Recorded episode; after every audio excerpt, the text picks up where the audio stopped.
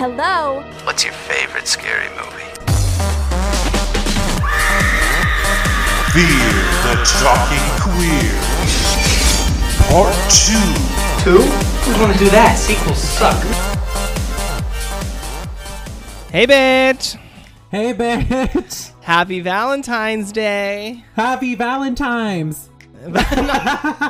Oh my god, not Valentine's. Yes, bitch.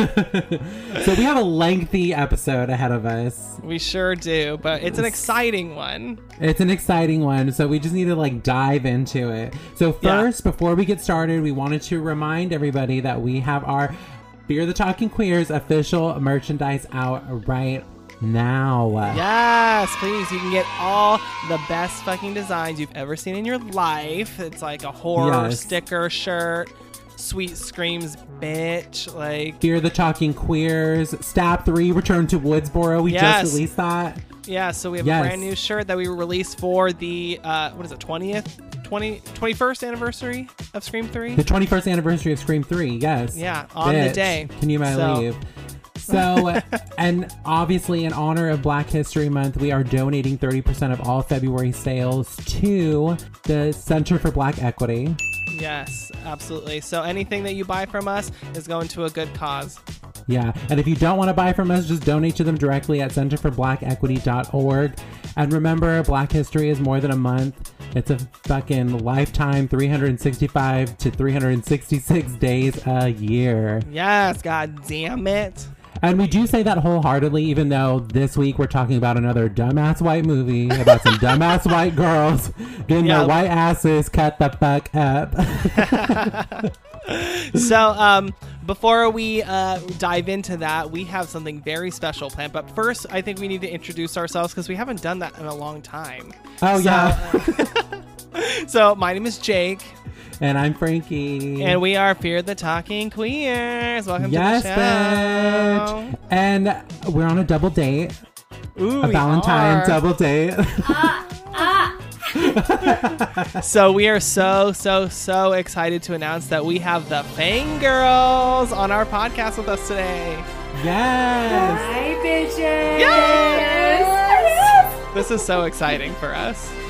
Oh my god, it's way more exciting for us. It's an honor. It's an honor. Oh my gosh. I've never felt more excited in my life. So uh, before we get into it, why don't you uh, introduce yourselves to the listeners and a little bit about your podcast? Sure. Yes. Yeah. Okay, we're the Fangirls. My name is Emily Clark, And I am Devin Rocket. and we love horror movies. We love getting scared by them, but we're not like, honestly, we're not super smart about them. Like, we're not getting into the nitty gritty, to be honest.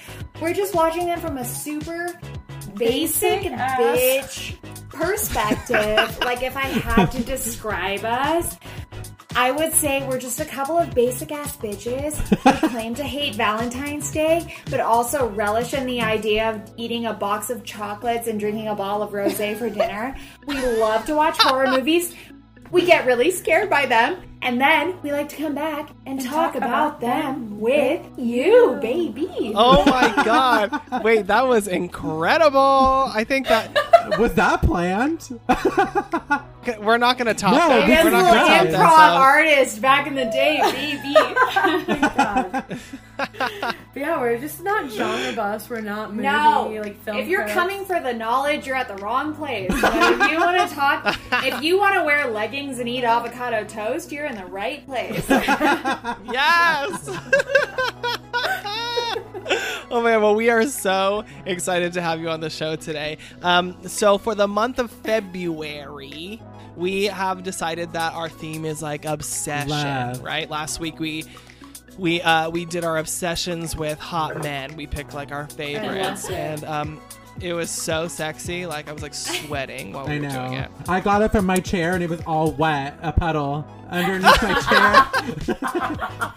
I was too. I was at work and I'm like so embarrassed. I'm like, oh my god. These Put the so flippers hot. on, put the scuba mask on. We're diving in. We're diving into some yacht territory, baby. So um, the way that we've been doing this is we uh, we're gonna spin this little wheel here. Okay. And um, it's gonna pick what we're gonna talk about this week. All right, so here we go. scared. Time to spin.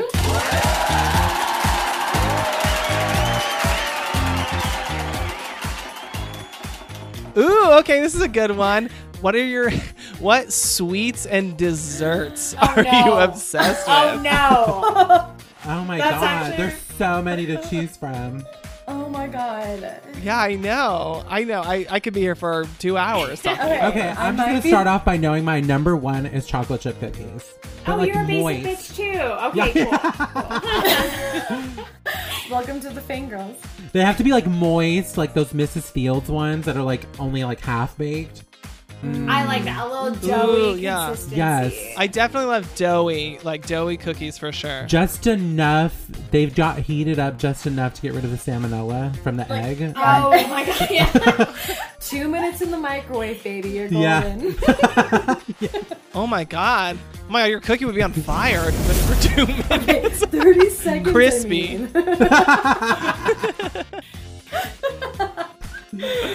Um, I would probably say my fa- my favorite sweet thing of all time um, is probably are probably donuts. I'm obsessed Okay, with donuts. Okay. Oh, they're so good. I love a maple bar. Oh. I love a basic ass glaze. You know, it doesn't have to be fancy. It just has to be a donut and it has to be in my mouth. Okay. Do you have a favorite like donut shop? Um, well, well I uh, I'm I'm I'm vegan now. Uh, Not that I you know, haven't mentioned that a million times on this podcast. So now Yeah, there's plant-based bitch. there's actually. There's actually a place right here in Orange County called uh, the Donuttery. Shout out to the Donuttery because I spent a lot of money there. Sponsor us, And, baby. um, That sounds like a that sounds like a gay dating app. the Donuttery. and uh, yeah, they have amazing vegan donuts, and um, I Postmate them like every Every- uh, Love week. it. Love I it. love it. I Okay. love that. I love, Love a donut them. too. Oh my god, a donut is so good. A crispy Just- cream donut. Yeah. Mm, Mm. oh, Yes, hot yes, and fresh, yes. baby. yes. Pull that right off the fucking conveyor belt, bitch. All right, Emily. I think. Are you, All right, I'll go next. I'll go next. A sweet treat I'm obsessed with, and I have to say this: like, I am obviously like a Halloween whore. Like, I love Halloween, but I am Yeah. obsessed. And a lot of people like to fight me on it, but like, I fuck Me. King love candy corn. Jacob loves candy corn.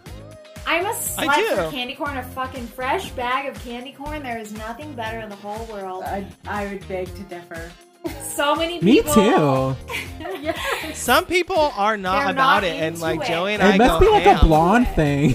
you guys are the blonde one. Yeah, Yeah, that's it what. is. Yeah, like when you peroxide your fucking scalp, you're into candy corn. It's like a thing that happens. It's a thing that happens. It like burns that part of your brain Yes. that gives that you that know gives your you taste like, in yes, food. Exactly, exactly. I love Your palate is just ruined. fried much like your ends of your hair. Um, I love candy corn though. Like.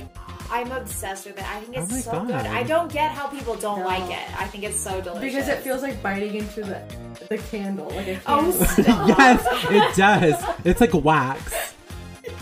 I'm also obsessed with Twizzlers, and so that's also a waxy a very kind waxy of candy. tasteless Yeah. candy that I Like, my love. third favorite I don't know why. candy Because you're tasteless. Yankee Candle. Midsummer Night's Dream. yeah, I love like the Yankee Candle vibe of like. mm Oh, man. what is it? But I think we've all smelt a Yankee candle that smells so good we want to take a bite. No. No, just me? Okay, you. cool. No, yeah, no. I have a Yankee candle that I just got. Just side note, I had a Yankee candle that I just got, and I my mom bought it for me for Christmas, and I smelled it, and I was like, "This smells like a sexy man that's like chopping wood in the woods." Ooh, those are my love favorites. I get made fun of all the time in my house because I like like scents that smell like Sex. old man oh, cologne. too. Oh, yes. Jo- Joey hates it. He's like, "What is wrong with you? This smells like shit." I'm the Obviously, same you way. love it I'm for some the reason. same way. I'm like, give me a little, yeah. I, I Yeah. love a butchie candle. Yeah. Yeah, for sure.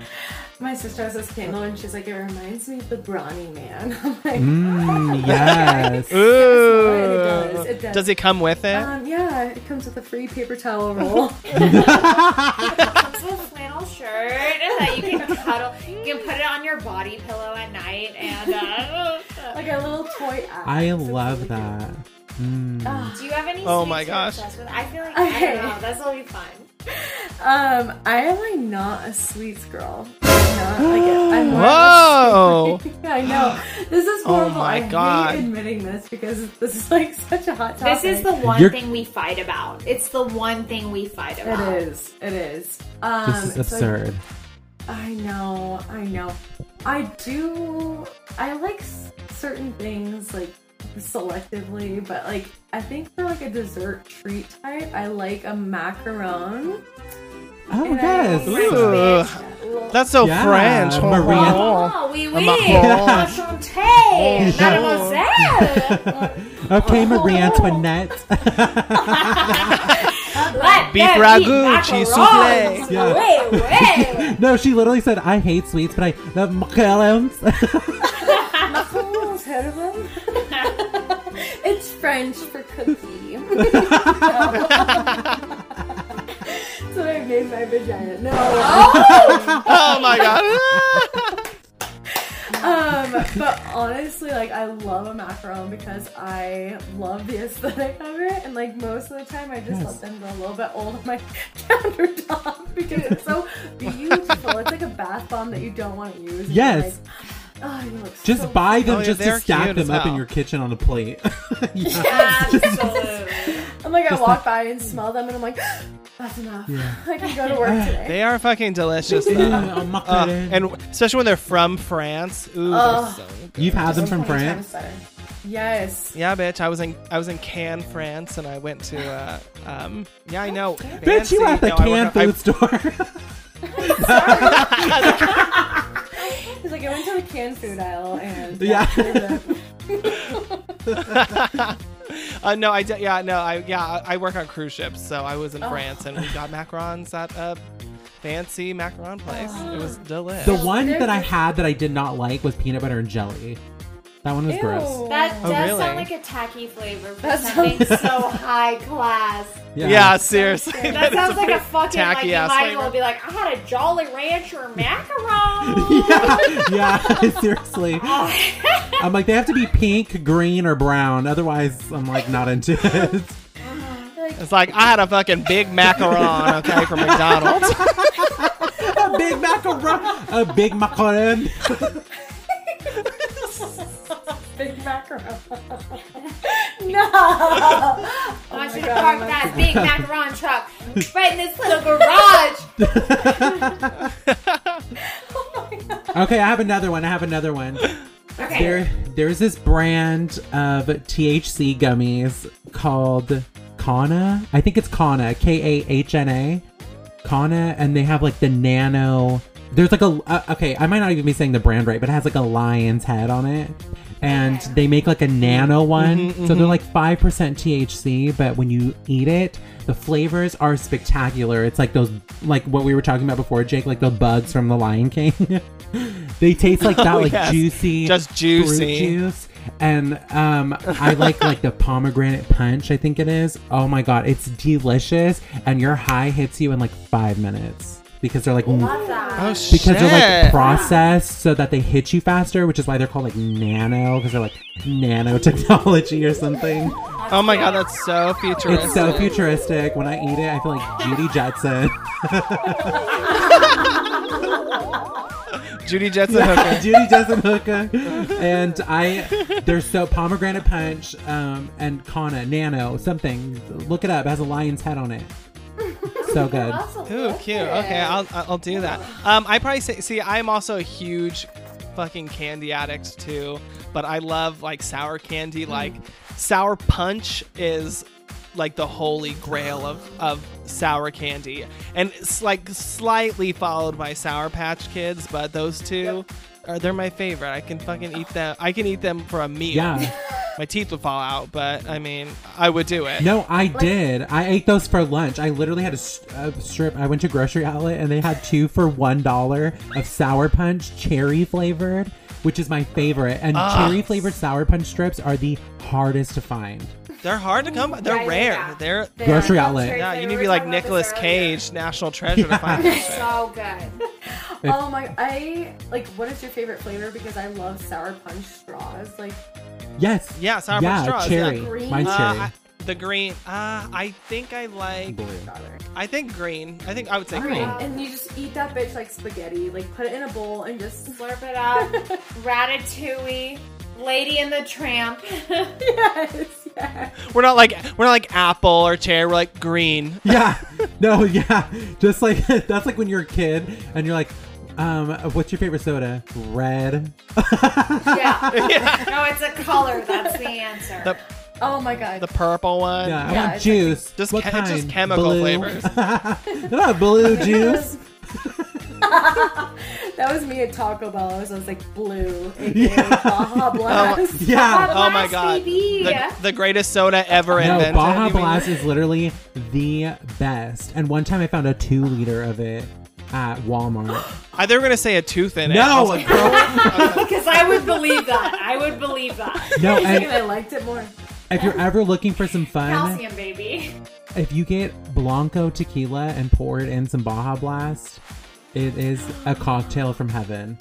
Oh my god. Oh my That's god, a you're a dirty ghetto as fuck. information. Honestly, like I will do that. I will too. I am not trying to spur off topic, but I just saw a TikTok today, which is so funny because they were like, "Hey, why do you look at these beautiful babies? Why are you feeding them formula?" And it's like, instead, you should feed them Baja Blast. oh my god. That's a sweet treat. Baja Blast is a sweet treat. Was it- Food yeah. of the gods. Was this on Goop? Did Gwyneth Paltrow suggest this? Yeah. I'm like, Yeah. the food pyramid for me goes like Baja Blast, and then it's like beef jerky, and then like so on and so forth. No, literally, I told my husband the other day, I was like, we literally have to grow up. Our diet is literally middle school sleepover. Literally, We're, we we we eat popcorn like every night. We eat I oh love it. pizza. Oh yeah, quarantine has fucked us up. We used to be hot shit. Now Oh like my god. doughy. Yeah. On the topic of sweet treats, this isn't this isn't like sweet tooth sweet treats, but this is just like a guilty pleasure treat. I'm not kidding. My husband and I literally went to Burger King, Wendy's, and McDonald's to get specific menu items all in the same day. Oh, because we just came out of COVID. So like the day after, we're like, we don't feel like cooking. What do we do? I'm like, let's get fries from McDonald's, fries and chicken nuggets from McDonald's. Let's get Whoppers from Burger King, and um, let's get the spicy chicken from Wendy's. Jesus I Christ! respect it so And that was the last time we ever heard from Frankie after he died of a heart attack. and I gained 29 Iris, pounds. goodbye. in one evening, baby. Yeah. Shit. And then we went to Taco Bell like two days later. oh my god, I respect Oh it. my god. So I'm done I, with I this respect topic. it. I respect it. Yeah, everyone's excuse nowadays is like, well, COVID, right? Like, Yeah, you can do anything. Yeah, absolutely. And be like, It's COVID, okay. baby. I don't know. Like, did I did I gain I- 180 pounds? Yes. Yes, but it's but- COVID. Yeah, Yes, heard of absolutely. the pandemic? I don't know. okay, so like I am like a, I like fully embrace how like much I love a trash aesthetic. Like I know I'm trashy. Like I've got fake blonde hair. I've got like my little fake eyelashes. Like I've got maybe some fake tits. I don't know. But um, but I love like a little like trash aesthetic. Okay, I'm obsessed. I really want to And tramp knock it well, baby. I really like that's who I am, okay? For the listeners who don't know me, that's who I am. Emily Okay. Rose, the exorcism of Emily Rose. Yeah. Yeah. Hashtag or at Emily underscore Rose underscore. Yeah, all right, I'm trashy. Okay, so honestly though, like as far as a sweet treat, and I'm trying to go on a Valentine's Day theme, like a trashy box of chocolate is my jam. I could not love Oh, it yeah. more. I love like, and I go like full into like I lean into the trashy vibe. Like if it's got like a little strawberry filling, like Ew, oh, Oh my god. Oh my cherry. God, love I used it, to love love it, love it. A little white chocolate, No. give it to me. I love it. Mm. A little caramel feeling. I am obsessed. Yes. Even I just the love a good, cheap like- ones like Russell Stover. That's what I am saying. Yes. That's what I'm Whittamans. like, Is it Whittamans? Obviously, I like a nice Yeah. one, but like if you Wit- gift me Witamin. Yeah, White man. White man's chocolate. If you The white gift man's me chocolate. the white man's chocolate, if you gift me the white man's chocolate, I will gobble it up. I'm not proud of it, but I'll do it. She's gonna gobble it, swallow. I love it. I'm sorry, but I love it. It's good. I It's like good. about you. Oh my gosh. Well, that is a perfect segue because we need to get into this movie right now. Yes. So, so uh, this week we are doing the very appropriate film 2001's Valentine. Yes. Everybody cheer, everybody scream. hmm Um, yeah, so this movie is um, uh, it is very near and dear to my heart. Uh, I don't know. I don't know why this specific movie has always spoken to me, but when I was 10 years old, I somehow convinced my poor mother to take me to see this in theaters because I was like, I was like this little horror movie obsessed kid, and uh, I made her sit through this. you know, she's this This grown she- woman, she's, she's like, a what saint. the fuck is this? yes, literally. And I was, she's a saint for that. I love you, mom. And um, yeah, and for some reason, I have kept my tradition of watching this movie every single year so on love Valentine's Day. It, it almost physically hurt me to watch this movie a couple days early because it's technically Oh, not okay. Valentine's Day yet. oh my god, time. And I was he's like, like I was like, crazy. okay. I'm no, can I tell you when we Yeah, started this and so- podcast? Um, we were like, uh, we recorded our first episode, which technically was Scream, but that's not the first episode that came out. And then I was like, what other movie should we do? And Jake's literal first suggestion was like Valentine. And I was like, maybe we should wait for, goes, or should we wait until February? I'm like, yes. I don't know, like the, the name kind of sets it off. Like I think we might. It's a little Yeah. telling. It's a Yeah, little I- telling. Yeah, I think we should follow the rules of the Yeah, universe that's and like- wait till Valentine's. Yeah, that's like Society. That's like watching. Ha- Yeah. it's like watching Halloween in June. Yeah, it Yeah, it like, I can't do same. it. I can't do it. even though I have a lot of love for this movie for whatever reason. I can't, well, I guess we'll get into why. But um, I'm fully prepared to rip this movie to shreds because I'm very aware of what it is.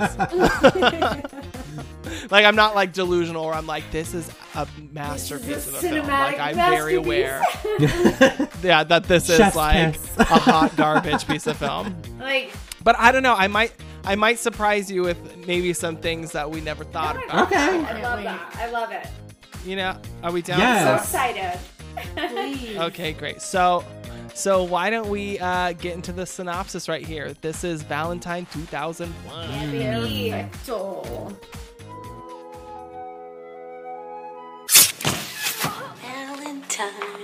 Valentine, released in 2001, based on the novel by Tom Savage, directed by Jamie Blanks, originally written by Donna and Wayne Powers, but was rewritten by Gretchen J. Berg and Aaron Harberts. Our film begins with a montage set in 1988. It's the night of the Valentine's Day dance for the students of Robert F. Kennedy Middle School. Each one of our female lead characters are introduced as young girls rejecting a dance from school nerd Jeremy Melton to varying degrees of intensity. Shelley with an in your dreams loser. Lily with an ew. Paige with an I'd rather be boiled alive. That's me. My, my boyfriend literally goes, That's you. He likes, he likes Yeah. said that to me You gotta night. go for the drama. We Yeah. go for the drama. like lose it, Humpty Dumpty. and Kate with a gentle maybe later. Jeremy comes across Dorothy, a lonely, slightly more heavy set girl sitting on the bleachers by herself and asks her to dance. In no time, Jeremy and Dorothy are found making out under the bleachers by a group of boys who bully them for kissing. To save herself the embarrassment, Dorothy accuses Jeremy of attacking her, causing the boys to strip Jeremy down to his underwear, pour punch on his head, and violently beat him in front of the entire dance. Then we get the title card, Valentine. yes. Yes! Which is like actually so fucked up. Oh, like So about fucked up. Where are the premise. chaperones?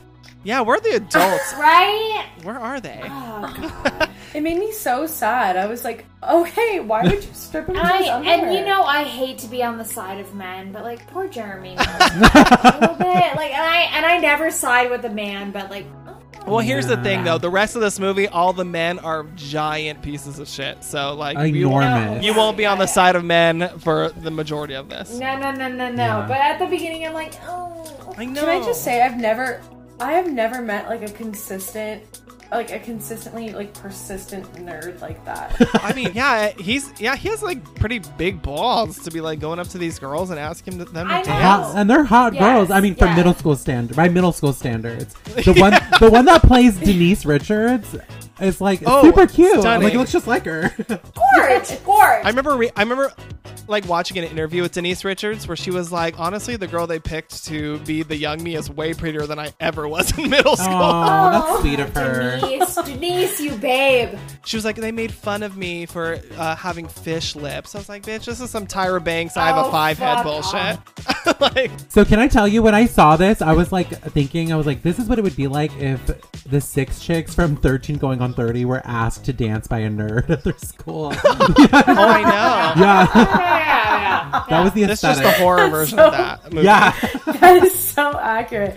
so um, there are a lot of like interesting things about this opening. Um, it's actually kind of in, like there's some important moments in this, and I think that w- it's kind of easy to write off this opening as like just sort of easy storytelling, but there are things in it that do come back later. If you notice, and I don't know if you guys caught this or not, but every one of the girls. Other than maybe Shelley, which I'm still trying to figure this out, what they say to him translates to what happens to them later in the film. Oh my god, I hope I'd rather boil alive, Denise. Uh, oh shit. Oh Yes. yeah, I mean it's not. you it- just enlightened me. Yes, uh, ew. I would say has to do with the fact that she bites the chocolates with the maggots in it later. yes, Lily. Oh Um, my, Oh my god. God. And then uh, Shelley, I'm not sure because she says uh, in your dreams, loser. I'm like, I don't know. Is it because Katherine Heigl dies on her back? She's like sleeping. I don't know. She's sleeping, but She's, sli- You know, I'm she's, try- I was- she's in a body bag, like sleeping, that wasn't a sleeping bag. Oh, sleeping bag. I guess I misread this scene this my entire life. Um, and then, so then, and this is completely giving away the end of the, of the film, but because we, yeah, if you haven't watched the film, go fucking watch it. He Anyway. just celebrated his 20th anniversary. Like you have plenty of Yeah. time to watch it. yeah. So, um, so the character of Kate, she is the only one that isn't like rude to him. She says maybe later, which is you know we find out later that she Very gentle. She survives this whole debacle. Yeah. Yes. And um, so yeah, so there are like things in here that are pretty important that'll come back later. And uh, this scene also establishes the fact that Jeremy has these nosebleeds that Yes. come into play Yeah. as far as identifying him throughout the film. Um, Which kind of, which I kind of don't love, but I do. I don't love it because I don't think it uh, allows the mystery. Not to be too cheeky, but it's a bit on the nose. Oh!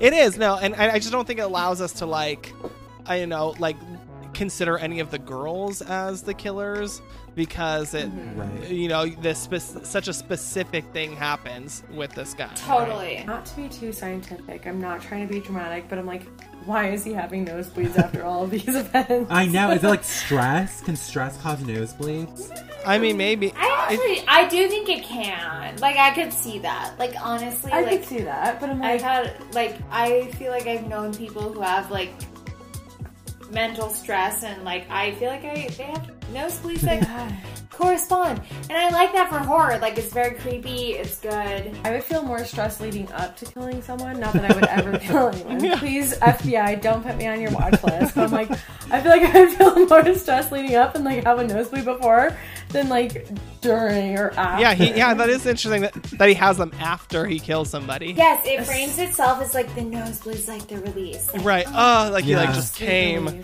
yeah. That's hilarious. Yeah. I've never thought about it like that. He like comes out of his nose. How awkward would that be? But also kind of hot. Okay, go. I, I also think one of the things that this opening doesn't do is establish that Jeremy ha- is like psychotic or like he has like psychotic tendencies. He seems like a sweet boy. totally agree with that. Like, I feel like I was such a loser in middle school. I don't, if I was a boy, I'm like, I don't see myself being that different than like the Jeremy, you know, where like asking people to dance and they don't want to. Like, obviously, I had an incredible glow up, like, follow me on Instagram, but like, um, I'd rather boil alive. Like no one ever said anything like that to me. But it's like I also didn't like. I wasn't like the popular person, like dancing with people or dating people or whatever.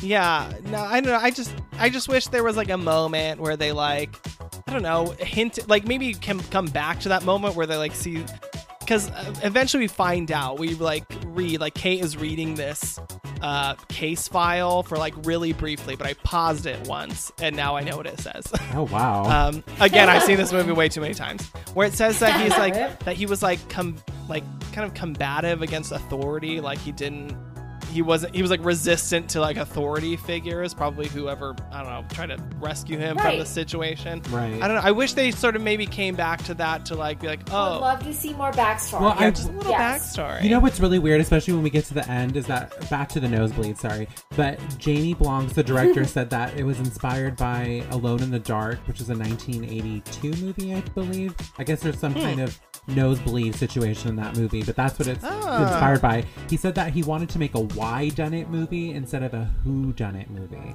Ah, interesting. Okay, Okay. okay, love Yeah. that. Nice. Yeah, Why don't you take it away, Frankie? Flash forward 13 years, a now adult Shelley, played by Katherine Heigl, is on a dinner date with a narcissistic man named Jason Marquette, who speaks in the third person and bores Shelley into ending the date early. Jason is annoyed when Shelley won't give him a kiss, but she insists she needs to leave as she has a med school finals the next day. Instead of going home, Shelley decides to have a late night study session at the morgue with a cadaver. His name is Chad. do. My corpse, Chad. my corpse Chad. Just as she is about to cut the cadaver open with a scalpel, Shelley hears a noise and investigates. Of course, she finds it to be a fellow med school student on his way out, and all is fine. Until Shelley notices a Valentine's Day card taped to her open locker. The card reads, "The journey of love is an a- adorous, Arduous. arduous." Let me go back. the card reads, "The journey of love is an arduous trek." My love flows for you as you bleed from your neck. Oh my god. Shelley thinks it's just a sick joke and returns to her cadaver. Chad.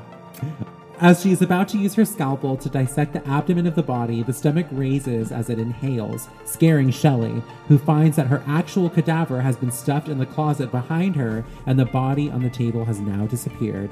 Shelley slowly makes her way, uh, slowly makes her way through the morgue, intending to find a way out, but is grabbed from behind by a masked killer whom she stabs in the leg. As she runs for her life, we see that the killer is wearing a Valentine's cherub mask, a long black trench coat, and wielding a large kitchen knife.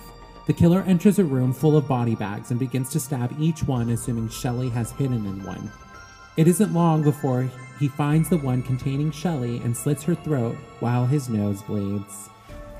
Mmm, the release. Uh, yeah. so this is our big opening kill. This is our our version of the Drew Barrymore moment, right? Yeah. I mean, Yeah. not of course. It's nowhere near as uh, good.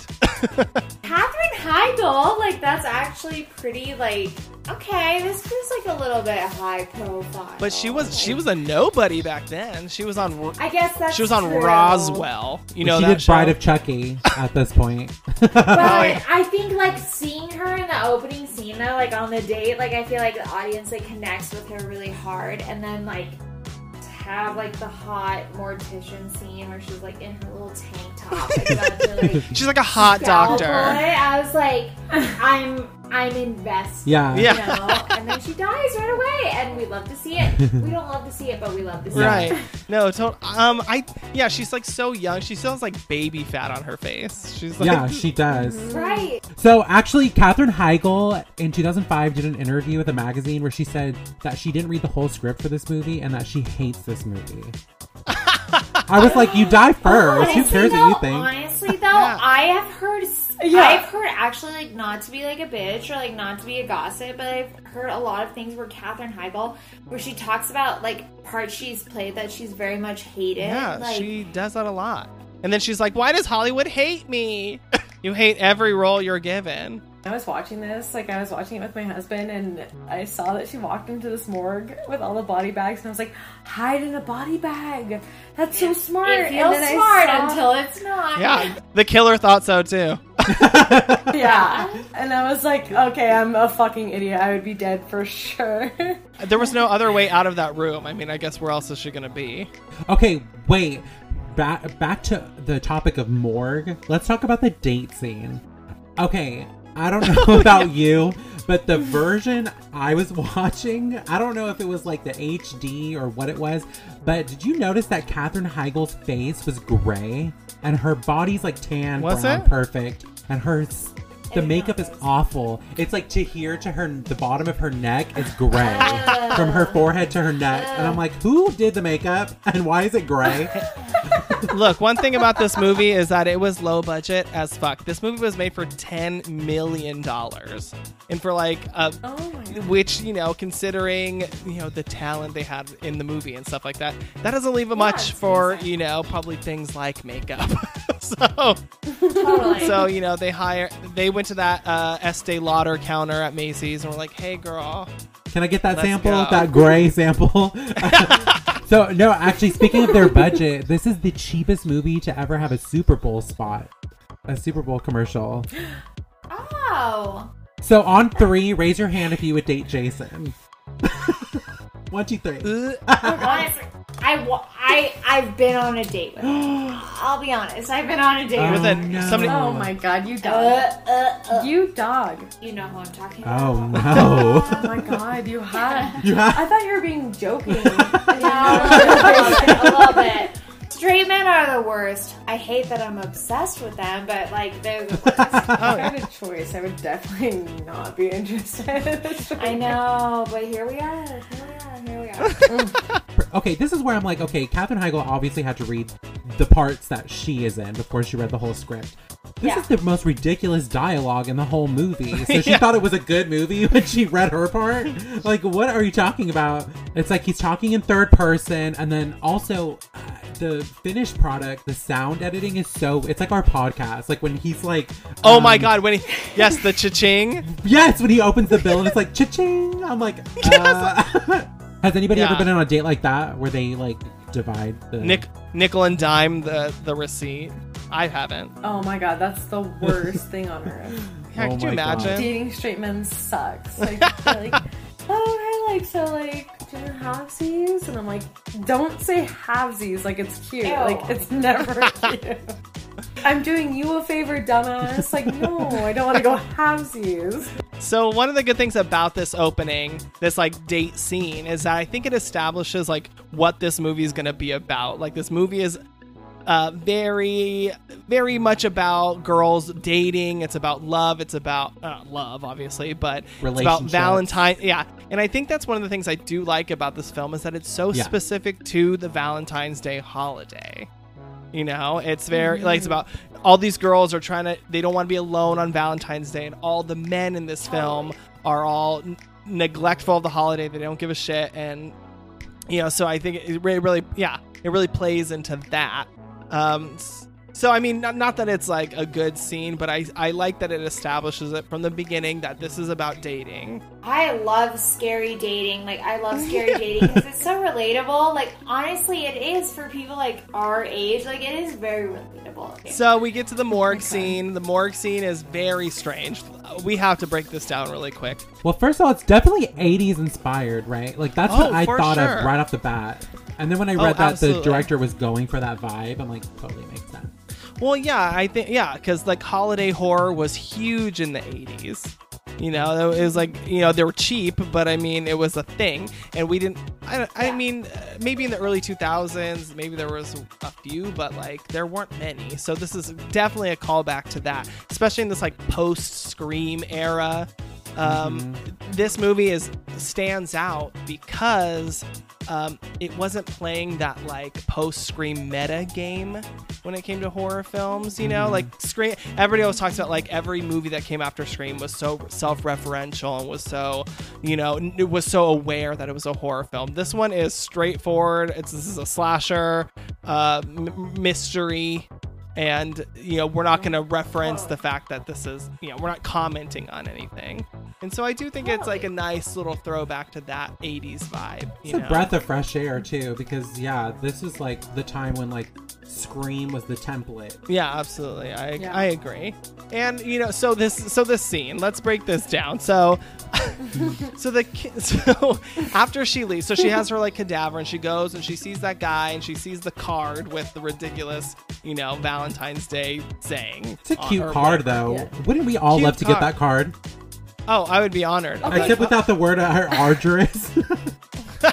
I would die to get some of these Valentine's Day cards. They are so cute.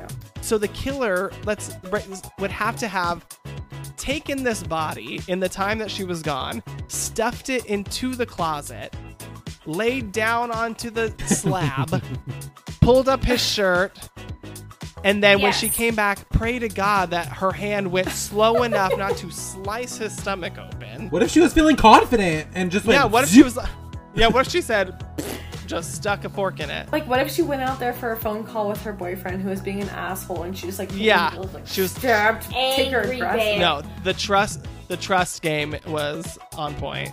This is a movie that like we can see like as we move forward in every scene, every kill. Like this is a killer who's in it for the theatrics, and I Oh, respect it. yes. oh for I sure respect it for the entertainment purposes, but it's like definitely like Risque. ridiculous. A production. list. Like it's ridiculous. Yeah. It's ridiculous. And I think even Yeah, the so- director said that he's like, my killer is not lazy. like he's like he puts effort into these kills. so now regarding the killer so um there's a little bit of reference i think and i think a lot of people have talked about this um have you this is going to be sound really fucking pretentious but do you have you guys ever heard of like the sort of subgenre of horror called giallo Yeah. That is not pretentious because no, we are so stupid. we're gonna do a little like film history here real quick so giallo is a type of italian filmmaking that uh that originally came from like these 1920s graphic novels they were like uh, they were like uh, murder mystery true crime sort of graphic novels. And Love then that. in in like the 60s and the 70s they became popular in film uh, and they were called giallos because uh, I think the original term was Il Giallo Mondadori. That was like what giallos were called when they were comics. Giallo So- Mondadori. yeah, yeah. Il Giallo Mondadori. Yes. So they became they were like Italian art house films, and uh, Dario Argento, who's like considered the uh, the master of giallo films. So there are movies like. Uh, what is it? Suspiria. A Suspiria is a giallo film. Uh, the Bird with the Crystal Plumage um, and Deep Red are like some really famous Dario Argento ones. And these and and things about these films is that there are like almost like specific rules to follow in order to be considered a giallo film. And this film not doesn't have all of them, but it has a few very specific giallo film um, things in it. Sounds it sounds sexy. Yeah, it does. So one of the main things is that that uh, all these giallo films have like a masked killer who's like fashionable and wears black leather gloves. That's like a thing, like right? And it's like very Italian to be like a fashionable killer, right? That sounds just so fucking Italian. Okay, love it. Yeah. Uh, the movies have to be about scantily clad like women in peril. Like there's usually a lot of nudity. Yeah. This movie doesn't really have any nudity, but it has like women like sexually precarious situations. I would say. You Yeah. know? and maybe they're wearing Versace. Yeah, but yeah, Versace. and, uh, and then there's a, a huge focus on the weapons choice. Like there's always like a creative um, arsenal of weapons used, which is definitely what happens in this film. They can use anything. Yeah, definitely. Axe, bow Yeah. and arrows, Yes, knives. yes, yeah. absolutely, Uh, totally. And then uh, one of the biggest things is uh, the s- the score and the lighting are huge deals. So the score is usually like a like an upbeat synth score, which this movie has a synth score, but I honestly think it's due to uh, a low budget. you know. It's so cheap. It's this, I literally wrote in my notes that the score is so cheap. Oh, it's so cheap, but effective sometimes. Like sometimes, like like Yeah. like when they're, it does kind of like cause like a lot of dread. Like especially in like the scenes that aren't scary. Somebody will say something and it'll just be like, boom, and you're like, whoa, Yeah. this is so You know, dramatic. and this Katherine Heigl scene when she's like walking around, and I was like slowly, like she's slowly walking around. Yeah.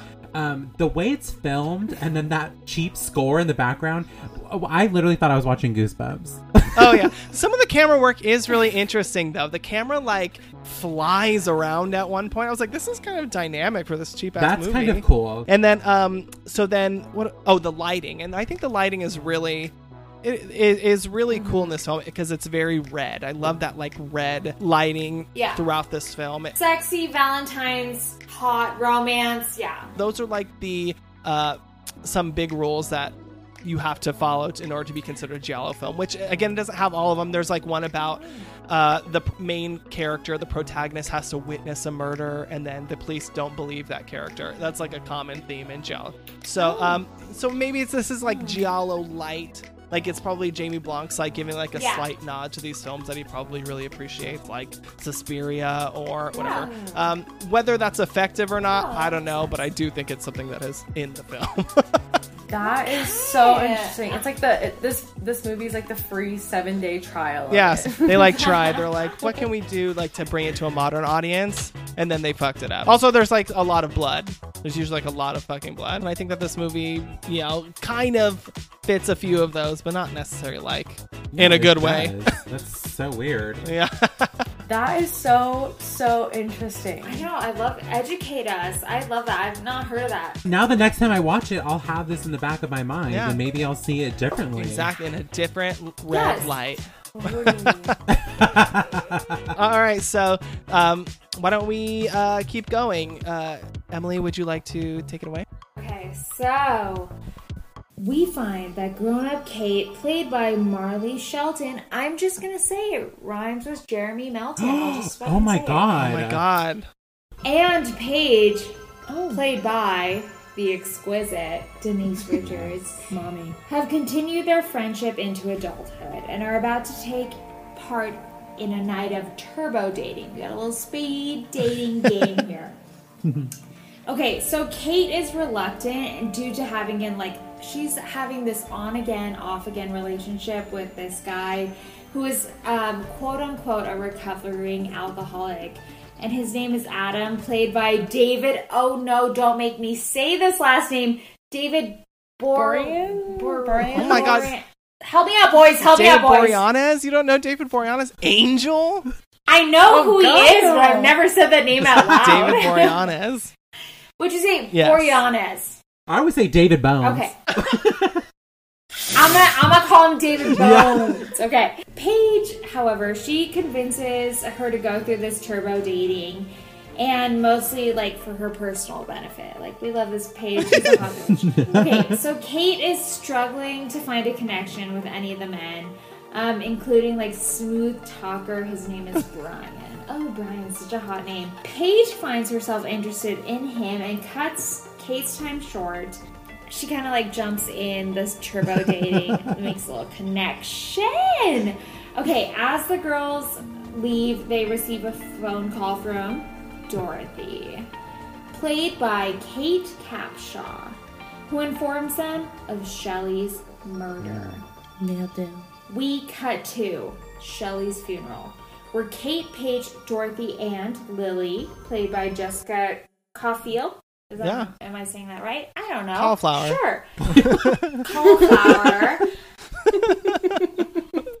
the babes are reunited, okay? So the funeral ends, and Kate is talking to Adam, who assures her that, like, he is sticking to his sobriety, um, and that tequila that she found in the passenger seat of his car is just for a friend. Uh huh. We've heard it. That's what I've said too. Yeah. Times. Same. Okay. The police will okay, believe that too. I'm holding it for a friend, baby. Okay, so the girls are then interviewed by Detective Vaughn, mm, who's played by a little bald daddy named. Uh, Fulvio Circe. I want to say that his name is spelled is, is pronounced Fulvio Secere. Ooh. oh yes, that's, That's exactly. that's hella romantic. That's perfect for this movie. So he tells them that the police are interested in Jason Marquette from the beginning, right? Okay, so this is who Shelley was on a date with that night that she was murdered. Okay, so the girls say it's been a few years since they've seen Shelly, and they've like she's been busy with med school, so they haven't seen her in a while. As Dorothy returns home to her luxury real estate, so she receives in the mail a Valentine's Day card, and it reads this Roses are red, violets are blue. They'll need dental records to identify you. Signed J.M. Hot. Okay, so the doorbell rings. There is a young, handsome man named mysteriously Campbell. and he is played by Daniel Cosgrove. You better believe, baby. But he is the new friend of Dorothy. He's from her yoga class. He shows up, um, and he is gonna stay like in the guest room. Dorothy, she has like her young, hot Vietnamese stepmother who's making eyes at Campbell, but Dorothy's like, bitch, back the fuck off. This is my yoga babe. Stay away. I honestly thought that scene between Dorothy and her stepmom was like the height of comedy. I thought it was so hilarious. Yeah. I oh. wanted that to carry through the whole film and it didn't, but like I wanted it. But I also, it so like bad. watching it back, I'm like, wow, this is really problematic. Totally. so we kind of meet our, our core cast of characters. Uh, we meet th- this group of hot girls who are now grown up, and uh, they they're not exactly fleshed out. They're not like deep characters, but they do fit their sort of archetypes really well. Like we have like Lily, who's like carefree and fun. You know, she has like curly blonde hair. You know, Yeah. and then um, Paige, she's just like full on sex, right? She's like, I'm gonna Oh, wear this. Denise. I'm gonna wear this corset dress to this funeral. Uh, She looks hot. hot. Denise Richards has never looked better. Oh, this is Oh my prime God, I Denise. just saying that. Prime Denise. She is just like, she is like the dark, uh, like full eyebrowed, just beauty. And you, yes. Look, she's right here. oh my God, yeah, Denise. oh my God. Devin Richards. Fun fact about Denise Richards in this film is that the character Paige was actually originally cast with Jennifer Love huge tits. Oh, huge But something happened and she wasn't down for the project, I guess. I wonder what it could be. okay. Yeah. Oh, and Tara Reid was supposed to play Dorothy. Also, a what the hell kind of choice. I'm like, Tara Reid? And Jared Leto was supposed to play Adam. Yeah, what, a, What? what a fuck. Oh yeah, they were like, God. no, thank you. This is not for us. And also, Rebecca Gayheart was supposed to be in this. movie. Basically, because Jamie Blanc also made Urban Legend. Right. He wanted his entire cast from Urban Legend in this movie. I know. Why didn't he just make it a sequel? Can, can we play a game really quick? Yeah. All right, let's play. Everybody has to like. Let's assign each of the four of us to a character in this movie. Oh, Oh, I Let's love do it. this. Okay. all right. Okay, I'll start. I think Jake, your Paige. Oh, oh my god, I'll take it. Okay, I think that uh, Lily. I th- see now. I'm, Emily, I think you're Lily. I do Yes. think I'm a Lily. I You're think I'm Lily a Yes. Lily. for sure, for Yeah. sure. Agreed. We all agreed. We're all casting Yeah. directors. I would say you're a Dorothy. no. You're Oh my you're God. a Kate. You're a Kate. I'm gonna like, say you're Kate. Always nice, always hot. Yeah. That's very nice. I would be. I would definitely be Dorothy. You think? yeah, and I would love to be her. So Okay, I'm perfect. Dorothy. Perfect. You got to play into your characters for the rest of the movie or for the rest of the Yeah. podcast. so at the at this point, we're you know we're getting to know that it's like it's a murder mystery, right? Or like you know we're we're trying to find out who the killer is. Um, Totally. but it's kind of hard because are we are we trying to find figure out who Jeremy Melton is of this group? But we haven't really met too many men yet, other than Adam. Totally. You know, so it's sort of poorly written in that sense. I would say is that we're not given enough characters to be like who done it, other than oh sorry Campbell. But I mean, did anybody ever really think it was Campbell? I No, don't know. and I hate that they have their sights focused on Jason Marquette because obviously he's not the killer either because we know who he is. Right.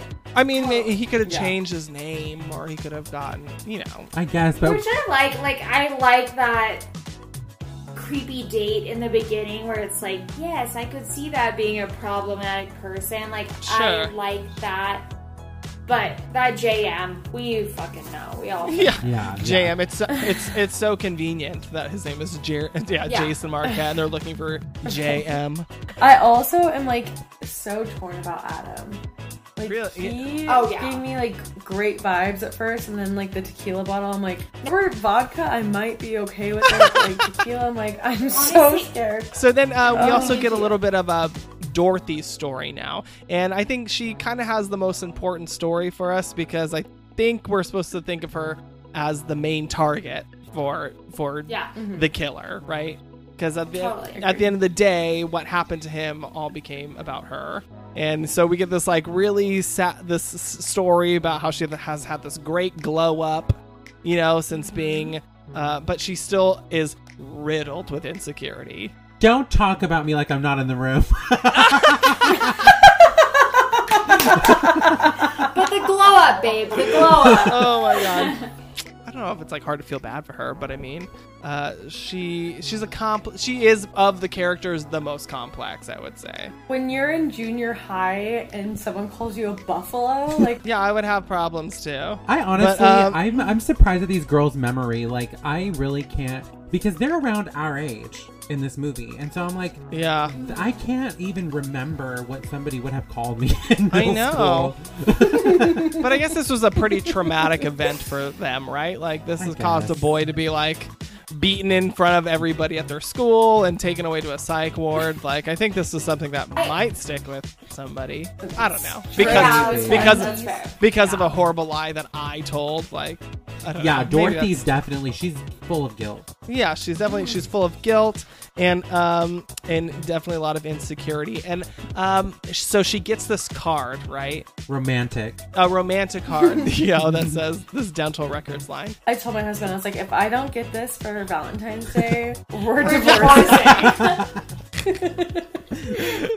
one thing that i have always like theorized about this movie is that like could dorothy actually have been the killer in the end because we do find out later that she was Right. the one under the mask you know even though it's maybe potentially a lie but this moment right here decimates that theory completely it has to because she gets this Right. card in the mail that's addressed to her signed jm but i wish that Totally. but i honestly wish that this mo- this moment didn't happen because i thought it would have been it would have been great to have more of Mystery. yeah mystery that Dorothy could possibly be the killer in the end. like a good twist. Yeah, Because I I haven't watched this in years. So I actually didn't know who the killer was. And then as it was unfolding, I was like, oh yeah, it's the guy. And then like the more they expanded on Dorothy, I was like, is it her? I was questioning. I never believed it. I think in the novel she is the killer. really? I Oh. think. I think. I'm. I don't remember. I've never read it, but I think what I've read is that she is the killer in it. All like succumbing to all her insecurities and all this like pent up stuff she's had about her her life and her friends and like the jealousy and that's what it came to to her murdering. I don't know if I don't know how much of a slasher it is. Like I think the book is a little more of a It's mystery. Different. Yeah. Right. Yeah, it's kind of like that. I know what you did last summer book, oh, whatever. Oh you know. god. Okay. Oh wait, can I just say one thing because I don't think we'll ever come around to it. Do you guys think if you guys are true crime like, you know, like inspired, do you guys think that these Valentine's Day cards are inspired by the Zodiac's letters when he would make like Halloween cards and send it to them and he would like make them and they looked professional, but he would make Yes. them. These are so arts and Yes. craftsy. Like this is Exactly. professional. Uh, we are both like we're obsessed with having a craft afternoon. Like we love it. Like we love. We're I mean- crafty bitches. I'm not I gonna think- say we idolize him, but like I think so because like he is so creative with like all of those like the Halloween cards or whatever, and Yes. also like the ciphers. I have to respect an artistic background. I have to. I have to, and that's one of the things that really like made me appreciate the movie. Like I like to get into a little like creative fun side of it. So Yes. yes, Yeah. we're obsessed. Yeah, he's Yes, artistic. absolutely. We're finding out more about Jeremy Melton as this goes on too. Yes. Yeah, gay. Just kidding. In Kate's apartment, she takes a shower before work. When her water supply turns off, she tries to find a way to wash the shampoo out of her hair, opting for the toilet. Disgusting. Ew. I mean, I guess what are you gonna do? Leave it in. I'd rather wear a fucking hat. That's what I would The top of the toilet. The Oh, yeah, the top toilet of tank. tank. Yeah, yeah. That's yeah. clean water. That is clean water. Not the bowl, babe. Not the bowl. That ain't it. Okay, so she opts for the toilet bowl. Cute. When she thinks she receives a call back from her super, Kate hears static and notices her front door is wide open. As she walks down the hall of her apartment complex toward the elevator that is continuously dinging, she finds a cherub mask keeping the elevator door from shutting. You hate to see it. you just fucking- she is startled by her disgusting neighbor Gary, who hits on Kate while rhyming everything with her name. Which was disgusting, but at the, I was like, hey, Frankie, you want to do some hanky panky? Oh, that's so good. If I was Gary, that's what I'd say. That's what I'd say. At Lily's loft apartment, Lily and Paige pop in a tape from a dating service of a potential man to date. Oh, male suitor, okay. a tape. I can't. A, Uh, ta- a VHS. yeah. Bay, it was like Bay Area singles in the corner. Ew. They like have a whole ass VHS in their mailbox, and they're like, "Put Yeah. that bitch in." Three stamps, baby. Three stamps at least. Uh, they are interrupted by the doorbell, and Lily finds a box of chocolates with a rose, but nobody there to drop it off. Lily assumes it's for from an artist she's been dating named Max, but sees a card that reads, "Tis a well-known fact that beauty is skin deep. Savor the taste. You are what you eat." Is signed J.M. Lily takes a bite of the chocolate and is horrified to find that it is filled with maggots. When the two of them think of all of the potential JMs they know, Paige jokingly suggests Jeremy Melton. They remember how awful they were to him back in middle school. The girls are all reunited again at a smutty art exhibit created by Lily's boyfriend Max. Paige attempts to hit on Campbell, but Dorothy arrives and introduces him to the group as the new guy she's dating. As they chat, they realize that all of their threatening cards were all signed by J.M. And Dorothy's mind immediately goes to Jeremy Melton. Interesting. The girls are then split from their men as they walk through the art exhibit maze. Meanwhile, Lily breaks things off with Max after he attempts to introduce a third girl into their hookup in a secluded part of the maze. Fucking vanilla. Oh my god! Ah, that's. Yeah, like ask first. Like it's like fuck. Yeah, yeah, yeah, yeah. give a yeah. give a bitch a warning. Yeah, run the idea by me at least. As she storms through the maze, attempting to leave, the lights and screens begin to shut down, and Lily is shot in the stomach with a bow and arrow. Hmm. It is the Cupid killer with a bloody nose, of course. He hits Lily with two more arrows, and her body falls down a shaft and into a dumpster. I'm like, why, why is there a dumpster in the middle of the stairway? His aim was impeccable. I have to say, I have to say this because this is actually one of the most traumatizing things that's ever happened in my life. I fell down a stairwell. I got shot with a bow and arrow. No, I I bit into a frosted No. mini wheat. I bit into it, and I looked back at it, and there were fucking maggots in it.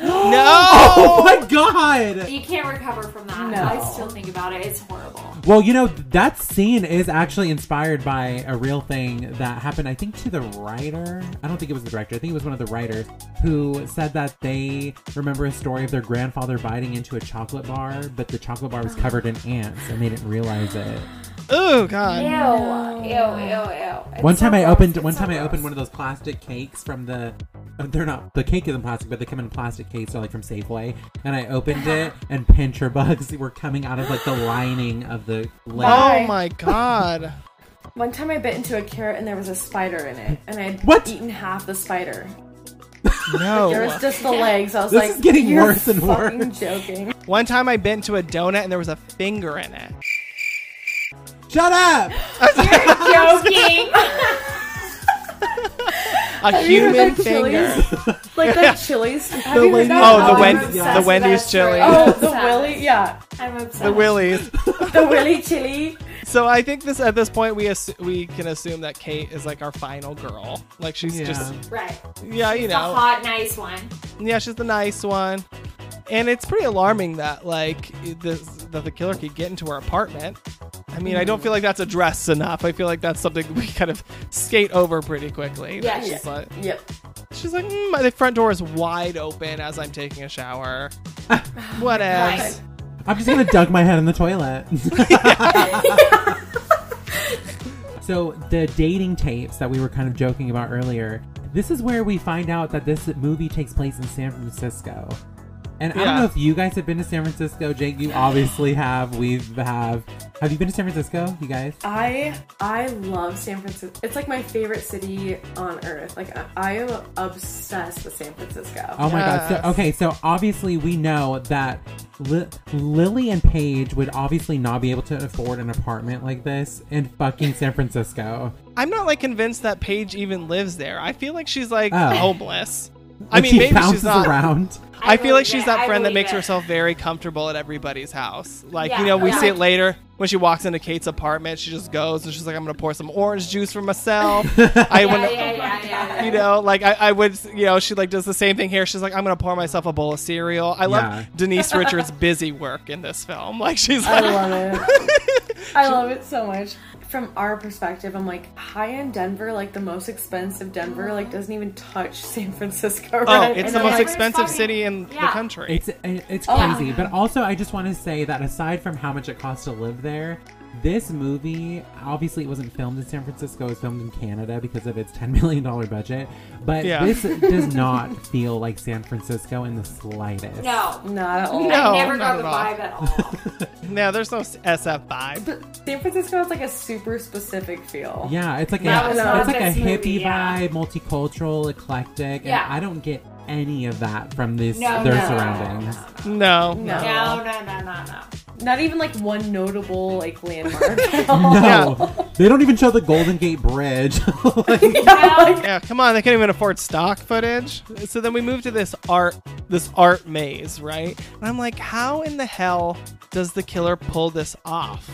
Like this whole moment, like we have this really ridiculous scene where this woman mm-hmm. there's almost a threesome that happens. I'm like, what the fuck is Yes. happening? And um, but so then as Lily's like leaving, all like the lights are like flashing and all the shit's like going haywire, and then she gets shot up by these bow and arrows, right? I'm By like, this fucking archery expert. yeah, I'm like, with I'm like, blades wow. for arrows. I've shot like bows and arrows before, and let me tell you how fucking hard it is. Also, how expensive it is to have the equipment on hand. I'm like, how the hell do they pull this off? Like this, like to me, like makes it feel like they're somehow involved in this, or like they're like involved in the creating of this maze, which does isn't the true. Like I, I, mean, also think that this kind of gives like a red herring to Max, who honestly is the hottest guy in the film. I don't care. I don't care how cute people think David Boreanaz is. I think that Max is I the hate cutest him. one. Me too.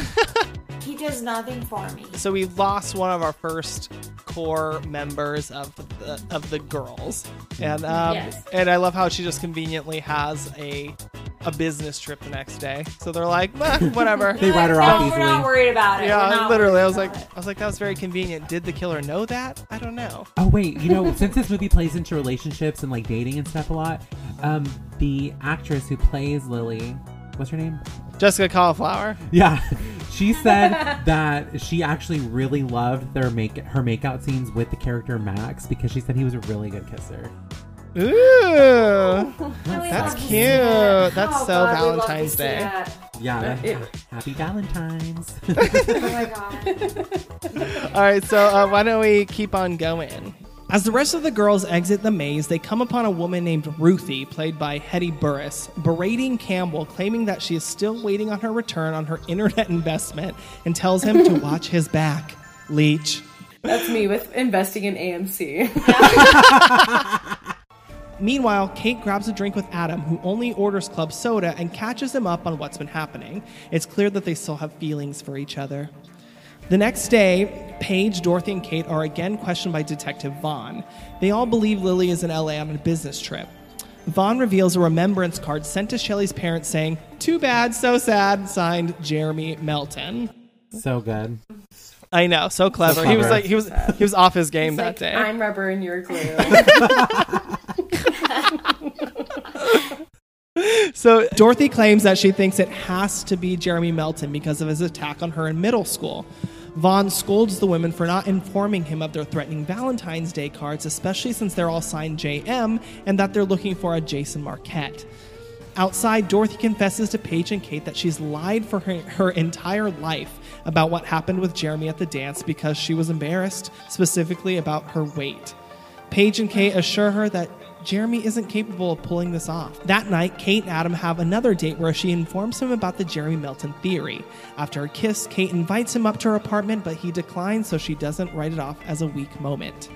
The next day, Valentine's Day. Yes. Uh, Detective Vaughn brings the girls to the police station to ask more questions about Jeremy, who was sent to a psych ward after the dance, as well as asking more about the men in their life. Paige says that she's not seeing anyone. Kate claims to have known Adam for a while and gives details about his parents and his past, while Dorothy storms out after not being able to answer any questions about Campbell or even remember his last name. Before they leave, Vaughn asks Paige to stay so they can chat privately, using this opportunity to hit on Paige and touch her thigh. She tells him to stick his hand up his ass. Yeah, Love babe. her. Love her. In Kate's apartment, the Cupid killer has seemed to enter and grab a hot iron off the ironing board. As he stalks into the bedroom, he finds Gary, Kate's creepy neighbor, in her room trying on her lingerie. the killer hits him over the head, burns his face with a hot iron, and then beats him to death with it. Woo! I have always been so scared about like someone using like an iron or a curling iron on me, like as like a weapon. oh my God, scares no. me so fucking bad. Oh my god. Emily is such a liar because she calls Ow. masturbating curling her hair. How romantic. Don't bother me. I gotta go curl my hair. Uh, She's like, oh my god, no. I'll be done in. I'll be done in twenty minutes. Is it because you use a curling iron? No. Yes, no, yes. it's no, she's the No, curling wand, No. okay? Oh. It's a wand, babe. It's a wand. I have to say that this part of the movie is where we find out that not only are the men problematic in this film, but the women are problematic in this film also. Because when Dorothy's Yes. talking about like her insecurities and the Jeremy Melton thing never happened, they're like, "Well, you should like, do you remember when I was like in middle school?" And they're like, "You were bigger, you were big boned, you were plump." Like, what? Yeah. I mean, yeah, I think they were. I think they were trying to be sensitive to the fact that she, like, not just be like, "You're with fat." those with that terminology, like you were big boned, you were plump, I would have said. Why? Because you were heavier set. No one cared about that. Like I would have said like that. You know, also in, in this in this police station scene, there's like a lot of like random comedy they try to slip in here. Which I'm like, what is the point of this? Like, what is like they like have this moment where Kate kind of looks stupid, where she's like, "Do you have any more recent pictures of Jeremy Melton?" And he's like, "Uh, don't you think we'd be looking at them?" And she's like, "Oh, ha, ha, ha." Right. and then like so this weird then this like interaction between Paige and Kate where she like calls her like tells her that she's had more men in her pants that she doesn't even know their last names. I don't know. It's like Right. it's like what is this random That's banter toxic that too. I would pull my boxing gloves out of my fucking purse and just like Yeah, she like Douse them she, time. she handled it very well. And it makes me feel like Yeah, I obviously she ha- she deals with this a Well, lot. honestly, this is when I feel like Paige is the best character in this movie. Oh, for I sure. love her. I I love love Paige. her. And it's not just because she's like the That's cool bad bitch. girl. It's literally because she's the only person in this movie that's like aware of her surroundings and aware of herself Yeah. and aware of other people's I intentions. thought I thought that the whole thing till her like kind of last scenes, and then I was like, "What is happening?" no, yeah.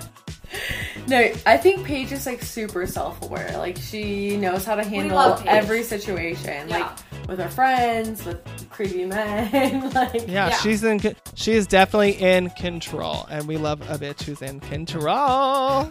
we love it. Mm, we. Love to see it. Also, then, the way uh, that the detective acts toward Paige, this is when you realize that really, honestly, if you think about it, this movie represents every like straight personal, uh, straight man personality there is out there. the problematic, the ones who like hit on you inappropriately, they're all either scumbags, leeches, drunks. They're fucking Conceited, You know, yeah, conceited, yeah, yeah. delusional. narcissists. yeah. Yes, Yeah, this- like using their authority to like woo you. But I'm like, also, like, and this also might be equally as problematic. It's like none of the women react in a way that like is rewarded for that. Like every woman in this movie gets punished for their reaction Yeah. to the problematic man. Just the premise of this film in general is like if you reject a man, you're gonna end up murdered. Like Yeah, exactly. which is problematic in itself as far as the overall, you know, theme of this film. But uh so definitely. So we get also to this part where like Kate and Adam are talking, and he gives her that stupid lollipop. Like, why are you going to my apartment to give me a fucking lollipop? We're 25 years old. Um, Oh my then- gosh, it's cute. And then and then she's like, um, pulls out her like ballet thing, and she's like. I owe you TLC. Why bother writing that out? Like, I would have been like, want to come upstairs and I'll give you a blowjob? Oh my Since you're here. Well, Paige Paige was in the room. See, here's the thing. This is like our biggest clue, probably that that Adam is the killer because Oh, not yeah. only is Adam at the apartment, ah. but also the death of Gary in itself is like a huge clue that it's probably Adam. Because why would Dorothy, if it were actually Dorothy, why would she have any incentive to kill Gary, the creepy next door neighbor? Right. But we had a very short Right. moment before where where she she complains to Adam about Gary and how she feels unsafe, you know, like creeped out by her So neighbor. true. So then it's almost Yes, as if he's like protecting her because she's like the one that he is protective of. Nothing's gonna happen to her. yeah. Yeah, and so then he goes and he kills Gary. But the fact that the but the cleanup of this would be absolutely impossible. How would he how would he kill Gary and clean that that With up? an iron. with an iron and clean it up by the time she would get home before actually Paige actually beats her to the house. Which makes Paige, like, I guess, a red herring, but obviously she's not the damn killer. But Yeah, there's like there's a few red herrings for Paige is that she's the first one to mention Jeremy Melton ever and the fact that she's in the apartment, but she doesn't have enough motive or character really to be No, uh, no, no, no. considered the killer. Wait, in this Kate and Paige scene too, there's this dialogue where I'm like, this is also where the women are just as toxic as the men sometimes, sometimes in this movie, where he says, she said that Paige tell confides in Kate. She's like, ew, the detective put his hand on my thigh. And she's like, well, did you ask him to? And she's like, what do you think? And she's Yeah, like, yeah. I don't know. What do you mean I don't know? Bitch, no, fuck no. I don't know. I don't know how I feel about Adam at this point. We're supposed at this point we're supposed to feel like he's a good guy. It almost be like it'd be too obvious. I honestly like because they're introducing like the photo technology of what Jeremy Melton looks like as an adult, and it's definitely not like what Adam looks like. I was honestly, I was like, this is an outside character. Also in this section is when we meet we met the character of Ruthie. Oh, Like she Yeah. Yeah. and she is like this caricature of just this angry woman and i can't believe that we're this far into the movie and we're still meeting characters like that is great right.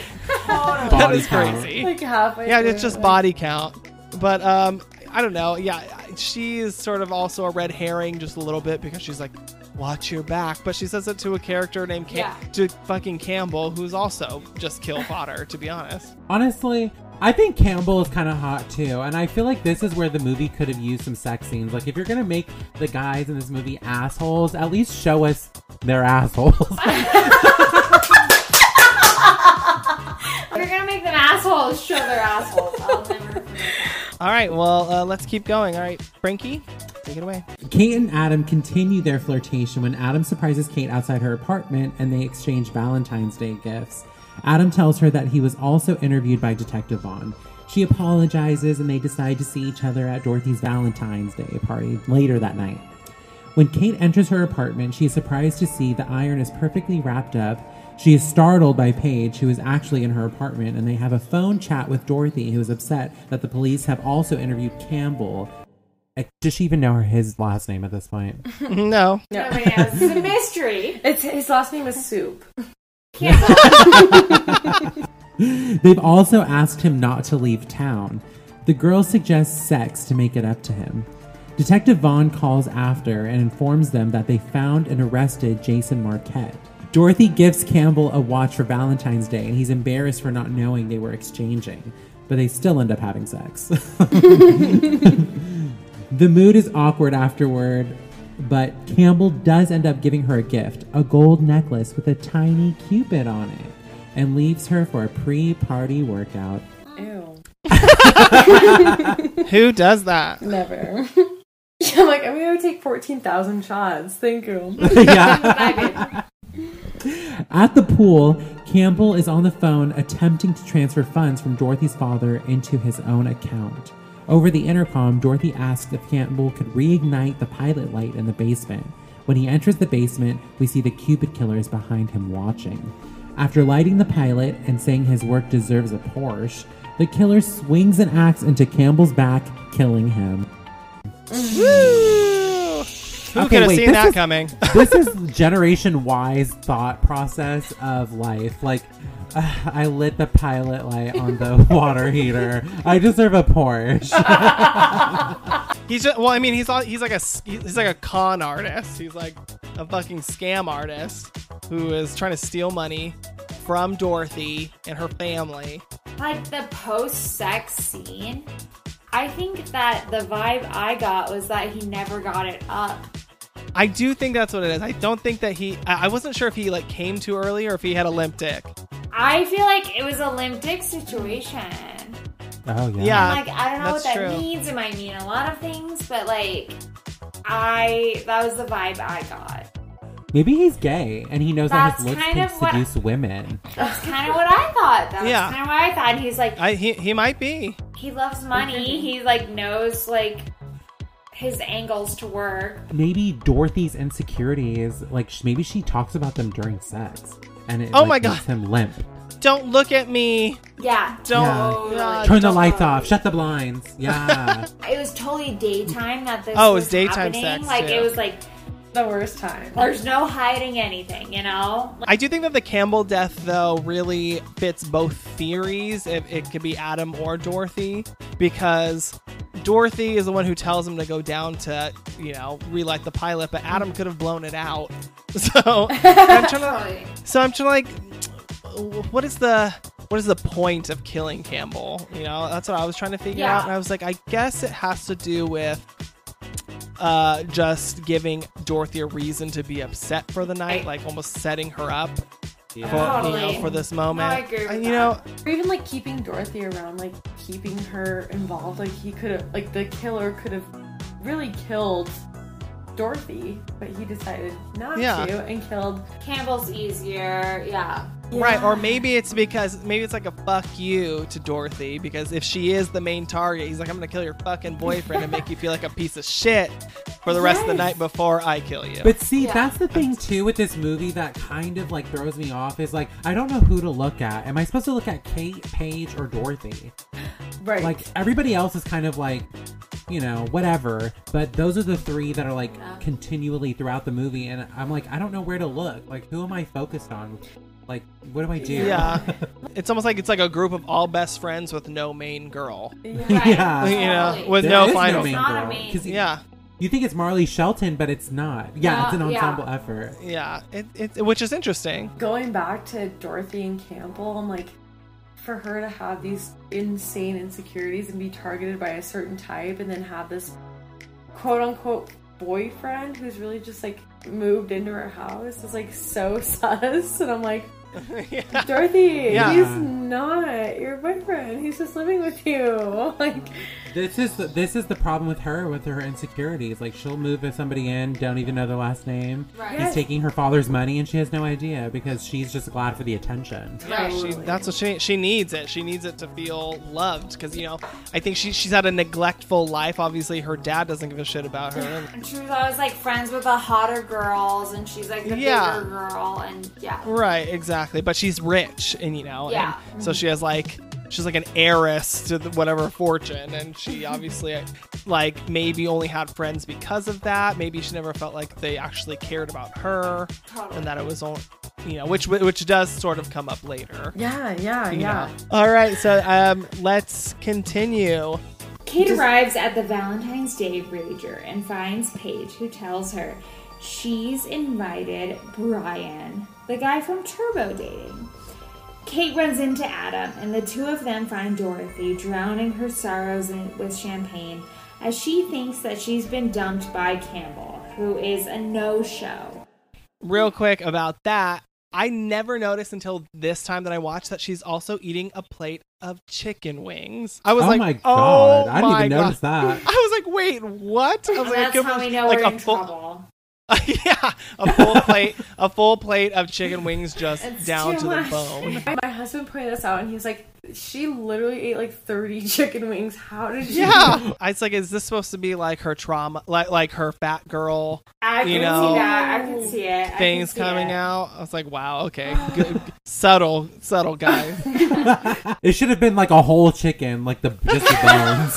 Meanwhile, Paige is found by Brian, and they decide to immediately head upstairs to a private room. When Brian drops his pants and tells her to, quote unquote, wax it, The weirdest. Paige is insulted, but decides to oblige. Paige ties a naked Brian to the bed and then pours hot candle wax on his penis and leaves him. Boom. Paige is awesome. I, I am love her obsessed so with her. Our babe Paige meets back up with Kate and they find the angry woman from the art show, Ruthie. Ruthie tells Dorothy that the Cupid necklace actually belonged to her and that Campbell has only been after her for money. Dorothy claims that he loves her and she is thrown out.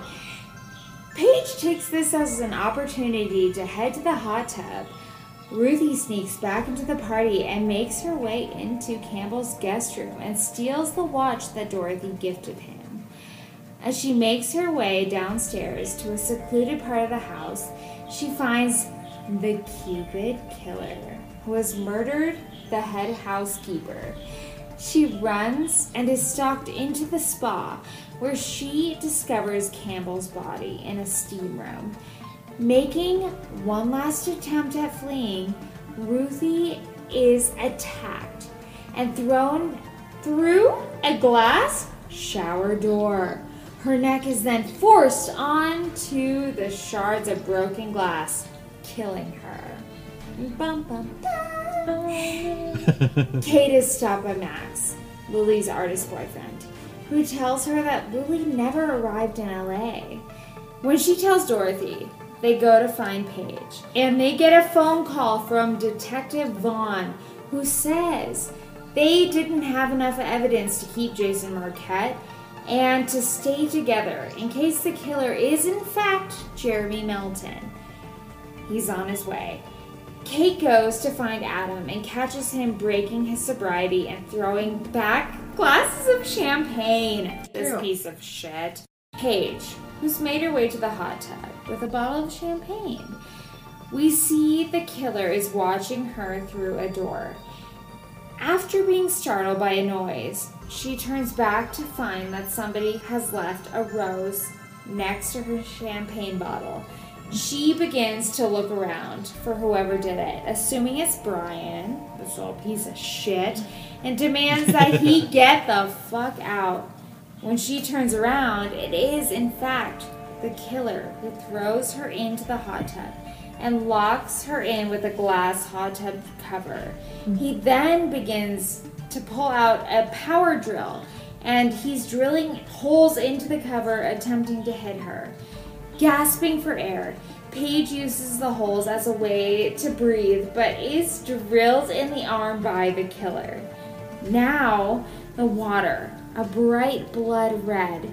He opens the glass door and tosses the drill inside, electrocuting Paige and causing a power outage throughout the entire house.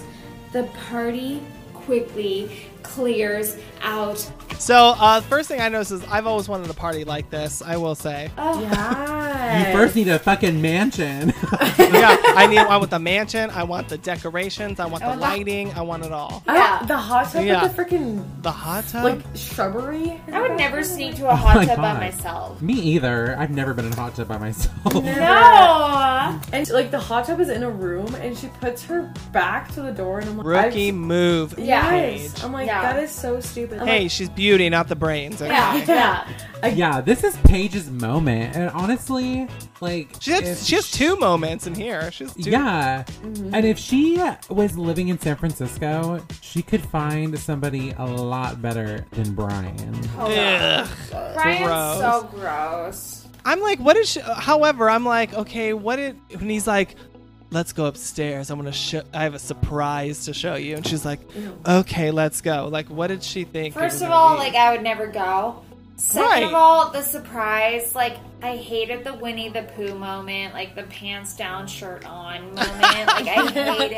I, I loved her so much. Like, what a power move! Like, play into Yeah. it and like, like, take totally it off, take it off, take it off. yeah, wax Yeah. it. Oh, fuck you. Also, I feel like the verbiage. I feel like the verbiage of like wax it. Like I feel like that's an odd like. um Like a saying.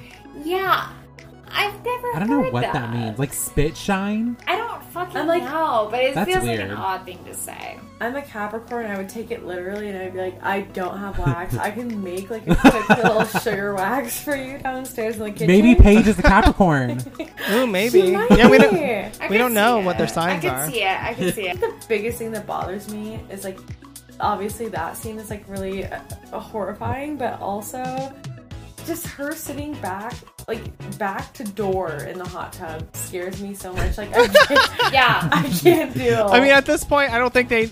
I don't think they know that other people have been murdered other than Shelley at this point. I mean, I guess if they're like, yeah, like there's a police investigation, like, girl, don't turn Totally. back towards the door. We all know there's a murderer on the loose. The murderer is like a, he's like he's like a teleport teleporter because he's like behind her, watching Yes. her from this door, and then she turns around to hear a noise, and she turns around, and all of a sudden there's a fucking rose on the hot tub. I'm like, how in the Which, hell? like, I know, like the logi- the logistics of this killer are just they're all over the place. He's yeah, he's here for the drama, which I respect. but I do really love this. One. I think this is my favorite moment of the whole movie. Is this this death this death scene This is death really scene, fucking it good. is like it's so drama, and I love it. Oh, Yeah. it's drama. It's suspenseful. Well, I love how like the like he drills her arm first, so like the, Yes. the water turns red, Yes, yes. and so then when he throws the drill in, you get these like surges of lightning because she's Yes. electrocuted, and it just looks so aesthetic. It's so aesthetically pleasing. Totally. Yeah, it's Yeah. definitely the most successful of the moments in the film. I would say. And honestly, when I would watch this movie like on TBS when I was younger, this is like the one part that I remember. Oh yeah, watching. it's it's probably yeah. Like when you think of like when you have like a face or like an Instagram survey, and you're like favorite deaths from this. I would definitely put this up there with what, the some of the best. I think it's really, I think it's really original. I, I mean, how often have you seen a death like this in a in a horror film? this to me is equivalent to Tatum and Scream. Yeah, Like I feel like I feel like if somebody like thinking back, like because I watched Scream a thousand times, but if I hadn't, I feel like Tatum's death would be the standout to me. Like remember the girl that gets smashed in the garage? Like Yeah, that would be like the so this to me is like equivalent and Paige's character is basically equivalent to Tatum. I get so I feel like she gets the Tatum treatment in this. yeah, totally. She gets the big eleven o'clock number death. Yeah. Yes, Dad. Yeah. Yes, yes, yes. I I because like this is like the first time I've seen this movie, so I was like beyond shocked because he like closed the hot tub cover and I was like, oh my god, like she's gonna suffocate or something. And then he starts drilling holes and I'm like, oh, she can breathe. And then he's like going after her with the drill, and I was like, oh my god. I think gotta he's doing, swim. and he's, I think he's doing it just to make the water red. yeah. I mean, because he could have just killed her and thrown the thing in, you know, the power drill in, but he he's one for the drama. Yes, Yes. he is. And then when he th- throws the drill in, I was not expecting that at all. I was like, okay, wait, I know. You could have done that from the beginning. I'm so scared. It's all for the drama, But which it we have to respect. We have to. And he wanted to boil her alive. Yes, you're Yeah. so right. so this Ruthie's death scene, which honestly, she's just a victim of being in the wrong place at the wrong time. She has nothing to do with anything. She just happens to see and see, and this is another way that it could have possibly been Dorothy, is that she kills the housekeeper who we who they had like a fucking you know have an exchange. bitch off. They have an exchange Yeah. off earlier in the film. That's I'm like all the side characters that makes more sense that Dorothy would kill. Like why did Adam if he was the killer, why did he kill the housekeeper? These two deaths don't play into what's going on. Yeah, but I mean, it's a fun set piece, and I like, and I think it's pretty brutal. The Ruthie death, like her neck on like the broken shards of glass, was like Oof. probably the most impactful thing that I saw in the movie. Like, I love It's the rough. Paige death; it's great. I love an axe; I love it; it's great. But like the neck smashed down onto the broken shards, I was like, that's Yeah, what a way to go. Yeah, I know. Honestly, in all of these deaths in this section, I'm like, they could have gone further. But then I read that um, they're hoping fans, fans of this movie, like Jake, are hoping that this movie gets a director's cut eventually because Yeah. apparently these death scenes were much more elaborate in the original cut. But after they got an R rating, the studio then asked them to cut down on the death scenes. I'm like, why? I mean, I think it. I mean, it's because this, you know, post Columbine, and they were trying. They were really trying to cut down on violence in cinema because they were attributing it to teens. I don't know, going crazy and shooting up their schools. And so, but I do have to say that for this has been this has been like proven that like after all these after Columbine, post Columbines, post like all these major massive school shootings, we had a movie like Freaky come out, which literally has a person, you know, like a serial killer in a student's body killing other students at school, and no one said anything. So Yeah, horror movies don't censor it because of what's going on in the real world because Right. people go to movies to escape. They're not gonna. They're, I don't Right. think they're gonna. I think there was quite- there was just so much fear in the early 2000s about it. I think unfortunately we've hit a point where we're incredibly desensitized to that. But um yeah, I don't know that pro- that, Yeah, that yeah. those those following few years after Columbine were rough because it same thing happened with Scream 3. Like that had a that had a huge effect on Scream 3. Hey Devin, you want to take away this last one? Oh wait, wait. You know what? I have to say that Adam is wearing the ugliest. I think Emily mentioned this earlier, or maybe Devin did. But it, Adam is wearing the ugliest button-up shirt. it's so like unflattering. He looks like Frankenstein. That was the early 2000s look was a fucking baggy it was baggy clothes like the 90s into the early 2000s it was baggy baggy baggy yeah, Yeah, that was especially for men straight men yeah baggy totally. but As the party looks to be a total bust, Kate and Dorothy begin to have an argument about who they think the killer is. Dorothy insinuates that it could be Adam, causing Kate to retaliate and accuse Campbell since nobody knows anything about him or where he even is, causing Dorothy to expel her true insecurities, which come from being the fat friend in a group of pretty girls with great attributes. Dorothy storms off, leaving Kate alone.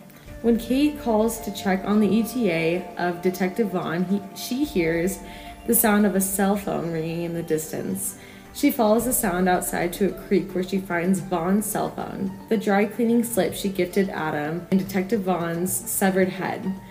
Kate runs into the house where she finds a drunken Adam wandering by himself. As she tries to keep her cool and look for Dorothy, Adam insists she's fine and that she. Sorry. My contacts are so dry it hurts. okay. He just wants to dance with her. Kate knees Adam in the balls and runs away, finding that Dorothy's room is trashed as if there was a struggle. When he catches up, she is able to smash a champagne bottle over his head and escape, discovering the bodies of Ruthie and Paige along the way. She is able to grab a gun from the study and make her way slowly back up the stairs. As she enters Dorothy's room, she is tackled by the Cupid killer, and the two of them tumble down the stairs. As Kate wakes up, the killer lays passed out next to her. He suddenly sits up, but is gunned down by Adam, who has picked up the gun at the top of the stairs. Kate and Adam embrace and decide to unmask the killer once and for all, like a Scooby Doo moment. they pull off the mask, and it is Dorothy. As they wait for the police, they discuss that Dorothy must have never been so lonely and that Kate never knew she was so unhappy. She lays her head on his chest as he comforts her. Suddenly, blood drips onto her cheek. As the camera pans up to Adam's face, we see that his nose is bleeding as he assures Kate that nothing will ever happen to her. The end. Dun, dun, dun. What a beautiful melody. Honestly, though, when this movie ends, I still don't know if the killer is Dorothy or right. I mean, I, I think I think there are like I have like several theories about like the killer obviously has to be Adam, but I think there are so many clues that point to it actually being Dorothy. So I'm like, what if it was both of them? Oh my god. Which I don't have a reason why they would be working together.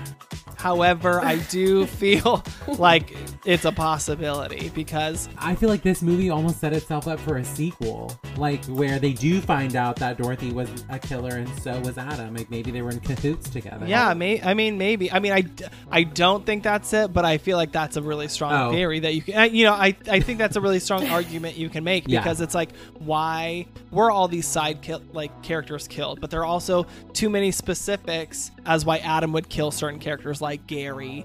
And then there's also things like Dorothy receiving the card in the mail that totally decimate this theory that Dorothy right, could right, have actually right. been the killer. I'm like, there had to be a way he can he convinced Dorothy to put on the costume. I think that when Kate runs into the room, she sees that the room is fucked up. Like there's obviously been a struggle, but we don't see what happened in there. I'm assuming that Adam and and Dorothy had a moment, and he put her in the costume, probably killed her, or not, probably not killed her. Obviously, she's still alive, but somehow was able to knocked her out or something. knocked her out and then the threw stairs. and then launched her fucking dead body or not, not dead body but launched her body at kate and then they tumble their asses down the stairs and then he takes the opportunity to shoot and kill her but i guess the strongest clue i would say for that this being adam is that dorothy is now going to be blamed for all these murders Right. which she's like falsely accused for these murders which is mm. exactly what happened to him back in the Oh, day when yeah, she yeah, falsely yeah. accused him Oh. Smart. and and so it's Damn, almost bitch, so- you're like a genius. Ah! you figured it out. not only does he kill her, but then he also gets to destroy her name in the process. Like he- she was the she was the ultimate Yeah, yeah, target yeah. after all. That, yeah. Yeah. that's sort of my And theory. Kate was the nice one, so like he always has Right. a soft spot for her. So like he Yeah. won't kill her, and he'll take care of her, and blah blah blah. Yes, exactly. He finally gets the girl in the end. He gets the girl that one of these girls that he wanted. Yes. At the, yes. You know. That's Yes. a great Oh my theory. God. That's a really know, great so- theory. It's not even a theory, Jake. I really think that's the answer. That has to Like, be. I agree. has I agree. be. I totally Right? Like- agree. I, I, wi- I honestly wish it was Dorothy though. I know. Me I know, too. me too. I do. I think that would have been. I think that's a stronger ending. But I do think that the buildup they have between men and women in this film, it's like, okay, one of the men has to be the killer. Right. Jake, you went into the why done it instead of the who done it, so you totally played into the, uh, the Yes. goal of this film. Jamie Yeah. Blanks. I figured it Yeah. out.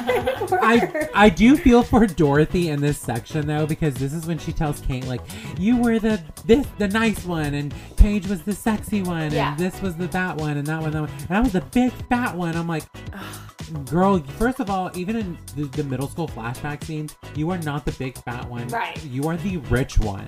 Right. Like, How do you not see yourself as Like, that? woman, Lean in, This is- babe. lean in. This is obviously an argument she's had with herself a lot. Totally. You know? Know. This is something that she's built up in her own mind as opposed to actually having these conversations with her friends. So I think at this moment, it like her expelling all this shit is is like perfect opportunity because it Yes. because it makes her look insecure enough to to uh go on this spree, you know, Yeah. I guess. Yeah. So it, so it like it plays into her being framed in a way because they learn that she has all this resentment for her friends, for everybody, for the whole situation, and now they're they've all been killed off, and it's like, well, Yeah. obviously, yeah. So it just plays into her being framed, I would say.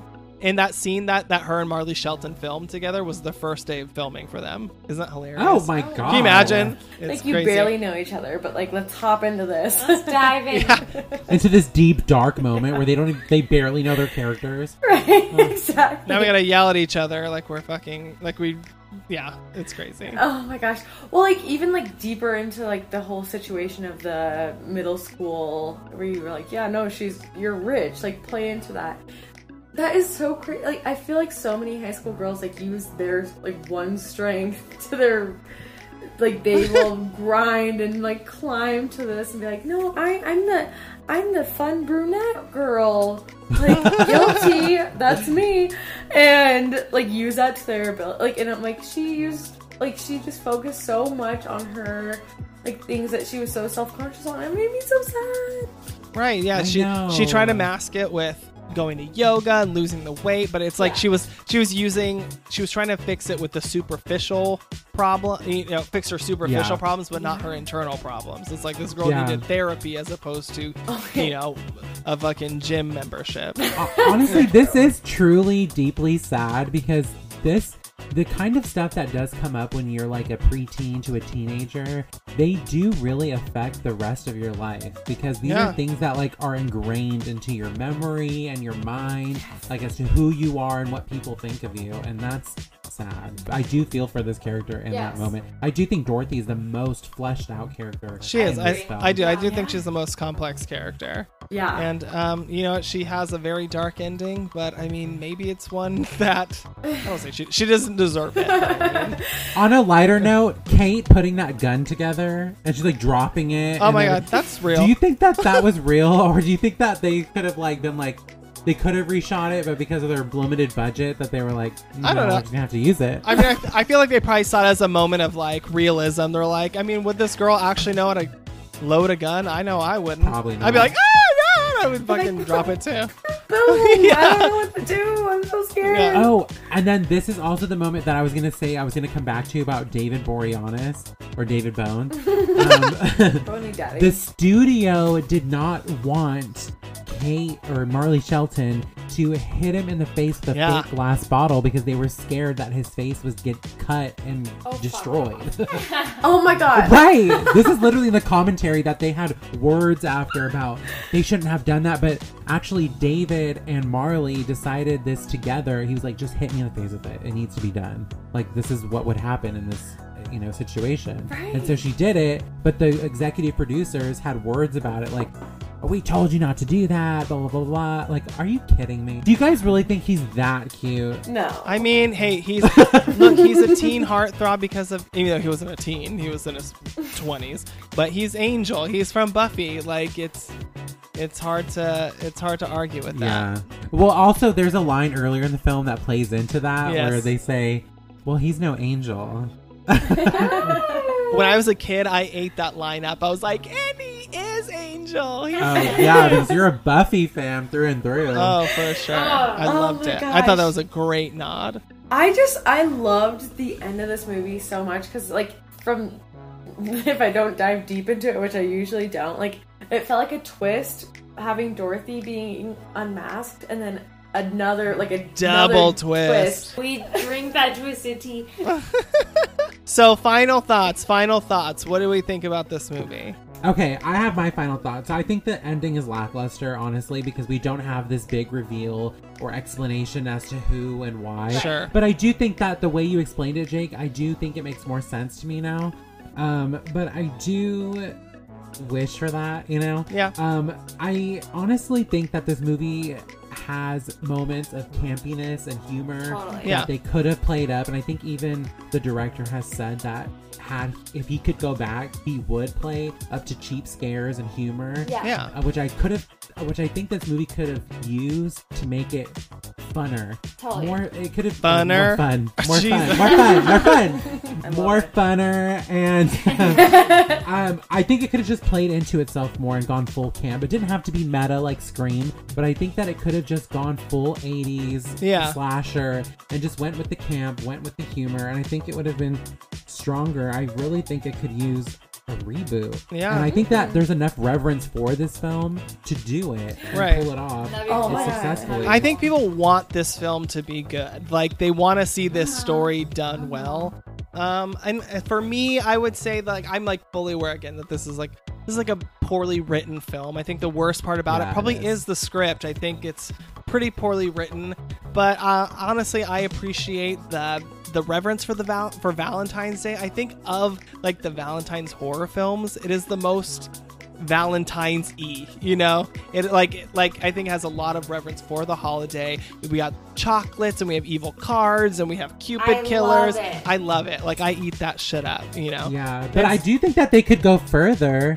Oh, they absolutely could have gone further. And I do think that there's a lot of shortcomings of what they could have done and what they did. And you know, that sucks. I, I wish that they had they had been able to I don't know, realize it a little better. But I do like but I do like the nods to like the Giallo stuff. I think that stuff Yeah, is really cool. That's cute. I love that. Totally.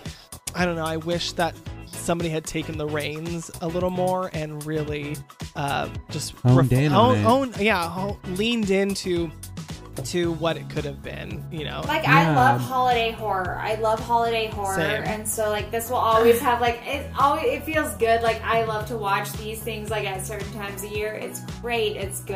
yeah. But I yeah I agree. I agree. There's some weak points in it. Um, Frankie, I have a question. Yes. Who would your ideal cast be for the reboot? oh, this is a good question. Okay. Um, I think that Emma Roberts would have to fit in here somewhere. Oh yeah. I could see her as like either a Paige, but I really would want her to be Dorothy and be the killer. Yeah. I think she has love to it. be. Uh, there has to be like a like a Megan Fox. as Megan Paige Fox. I was gonna say something. Megan Fox's Oh, Paige. yeah. Yeah. I know. Ray I know. Paige. Yeah, that would be cute. That would be really cute.